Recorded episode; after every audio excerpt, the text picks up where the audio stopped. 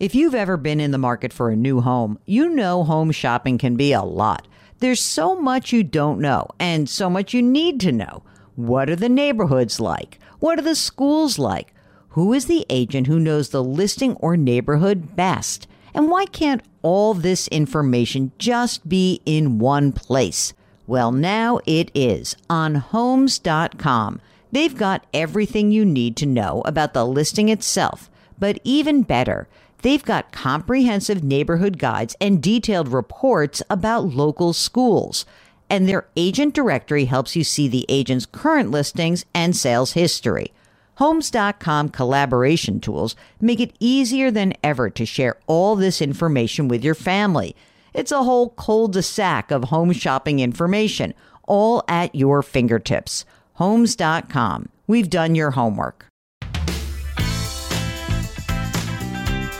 Welcome to the Jill on Money Coronavirus Market Update. It is Sunday, August 9th, and we are continuing our conversation with Stefano Secchi. He is the owner and chef of a restaurant in New York City called Rezdôra. And in this part of the interview, we're going to really focus on what's been happening for him and the restaurant amid the pandemic and how he sees the restaurant industry shaking out after the pandemic passes through. I think this is incredibly important. We know that restaurants are going out of business very quickly. We also know that there are so many restaurant workers who are losing their jobs. Listen up, this is really good stuff. Stefano Secchi of the restaurant called Rezdôra. Now, tell us what's happening in terms of this sort of um, middle ground. You're open right. on the street, right? Mean, that's exactly what it is, is middle ground. Because we opened up with six tables outside, of which our neighbor Devociones are, uh, they make amazing coffee from Colombia. And they're really only open during the day. So we asked them, you know, uh, we'll give you our tables in the morning because we're only open at night. And then if you just let us have one table out front of your place um, at nighttime, that, that would help. We put six tables out there. We were running like maybe 40% revenue that we were doing before. Uh, mm. The interesting thing is this, and this actually helped a lot, Jokes. We're on the same street as Gramercy Tavern. We've got Sugarfish here, Maravana, some great restaurants. And we reached out to our councilwoman, we reached out to the mayor and the head of economic development in New York City and, and just asked if, if we can be one of the streets uh, that closed. We've got such a great restaurant street, you know, and, and they finally got back to us. They're like, yeah, you guys are granted. So Friday nights, um, Saturday from noon until 11, and then Sunday from noon until 11. The streets closed, so we can almost double our, our footprint. I mean, it's hmm. it's what's saving us, to be honest with you. You introduced delivery and pickup as part of the pandemic relief mm-hmm. for your own restaurant. Do you think you will keep doing that as your normal operation comes back online? We're leaning towards not um, doing delivery once we become once we fully come back online. Just because, Jill, I think we, I think what what has been so hard for the delivery side is that we lose track of like of our guests as soon as the food leaves um, mm. the restaurant. And then we've had we've had just complaints about food not showing up, complaints about food being really cold, complaints of some things not coming in the bags, and I, you just don't know what sometimes um, what some of the drivers are doing. So it's we care so much about, and we spend so much time in with everything and the food that we put out that it's almost like we're leaving just just be able to control it ourselves and, and not do it once we reopen. Um, we have to look like what the what the new normal is going to be like, I guess. Yeah, I mean that's so interesting because obviously in you're in the hospitality industry, right? Yeah. And in some respects part of the experience is feeling like you can come back into a restaurant and they know you. That's like mm-hmm. the whole Danny Meyer thing, right? That, that, you know, where, by the way, no disrespect to Danny Meyer and Shake Shack and all of his great success, but his restaurants really have lost a step in terms of that feeling of like they really know me as he's gotten bigger and bigger. So I think that you're right that actually having a relationship with people matters right. a ton tell me what you think is the landscape post pandemic. You know, who knows what's going to happen? I know in terms of the resurgence in the fall. I'm not talking about near term, but you've got to be concerned that so many restaurants mm-hmm. are not going to make it. What do you think this landscape looks like, you know, a year from now in New York City? It's one thing to have um, restaurants that, you know, are competition or whatever, but it's it's another thing to have them as like part of like a tight knit group, uh, which I think many ways we are in the city because there's there's enough to go around, and that's why people live in New York City, right? You have Broadway, mm-hmm. you have amazing museums, and you have these restaurants and bars that may be some of the best in the world because people are here to do this as a career, um, myself included. And it's not a transient thing for me. Like I love this business, I love people, I love the type of food that I'm able to cook, and so close to Italia in New York City that and just fly back whenever I need to, right? So, I mean, that's what it, what is the landscape going to be like? I don't landlords are just going to have to take less rent for the, for these amazing spaces, and they're just going to have to mm. work with people. I mean, mm. you you want to work with a tenant that's amazing, right? I mean, I can't you can't stress that enough. I just read the other day that Maison Kayser is, is going to close all the New York City locations. I mean, I mean, uh, what's who's going to take those spaces, right?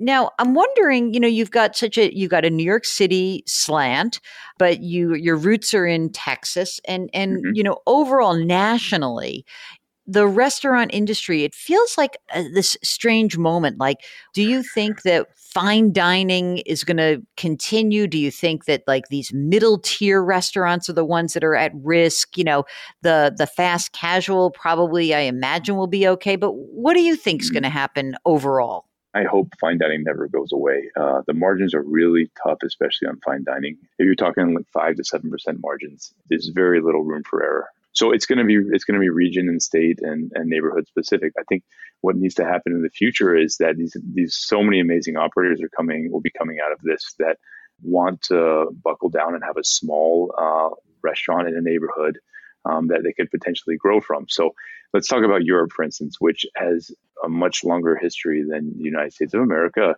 The the places that have survived for hundreds of years in in Europe have always been these small like family owned um, specific restaurants as opposed to these gigantic chains. Uh, and so I hope that that's that's what becomes the model. I mean, you know, more artisanal, more more using local farms, which has, has been much of, much of a trend in the states for 15, 20 years, thank God. But local butchers as well. I think you're going to find you're going to find some incredible inspiration um, that comes out of this. And then you're going to have a lot of the operators that perhaps weren't a, as great, or even the guys that the big chain restaurants that weren't as great that just are just going to go out of business. And then there's going to be mm. opportunity for some mom and pop places that will build something incredible. I mean, I'm a, you have to be an internal optimist in this in this business because it's very tough as it is. But I'm actually excited to see uh, what a lot of these like up and coming guys do, and and and even what some of these mom and pops do because it's a beautiful business if you like doing it. Here is my question to you. You've got to have some weird guilty pleasure.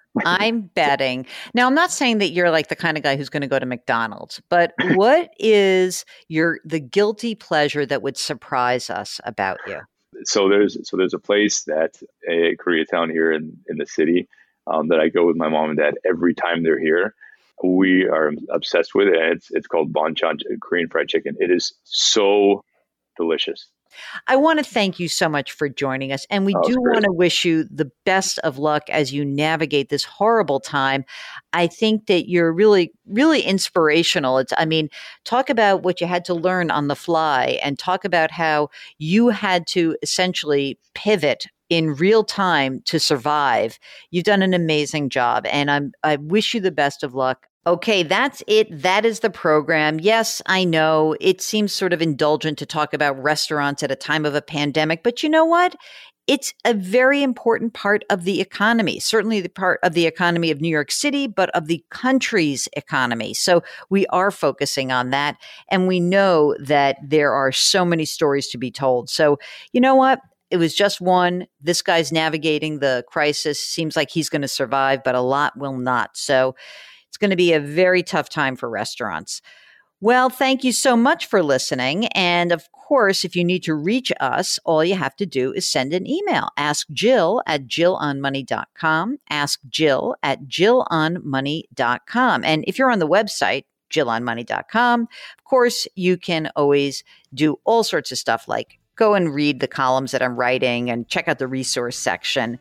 Don't forget that if you think this podcast is fun and interesting, you can rate us, you can review us, or you could pass along the podcast to somebody who you think should really be listening. That would be so appreciated, really, truly. Okay, so it's Sunday, so that means I want to do like a real outro, which is our music is composed by Joel Goodman. Mark Talercio is our executive producer, extraordinaire, I might add. We are distributed by Cadence 13. Don't forget to wash your hands, wear your masks, maintain your physical distancing, and put your hands metaphorically on someone's back. It will do them and you a lot of good. We'll talk to you tomorrow.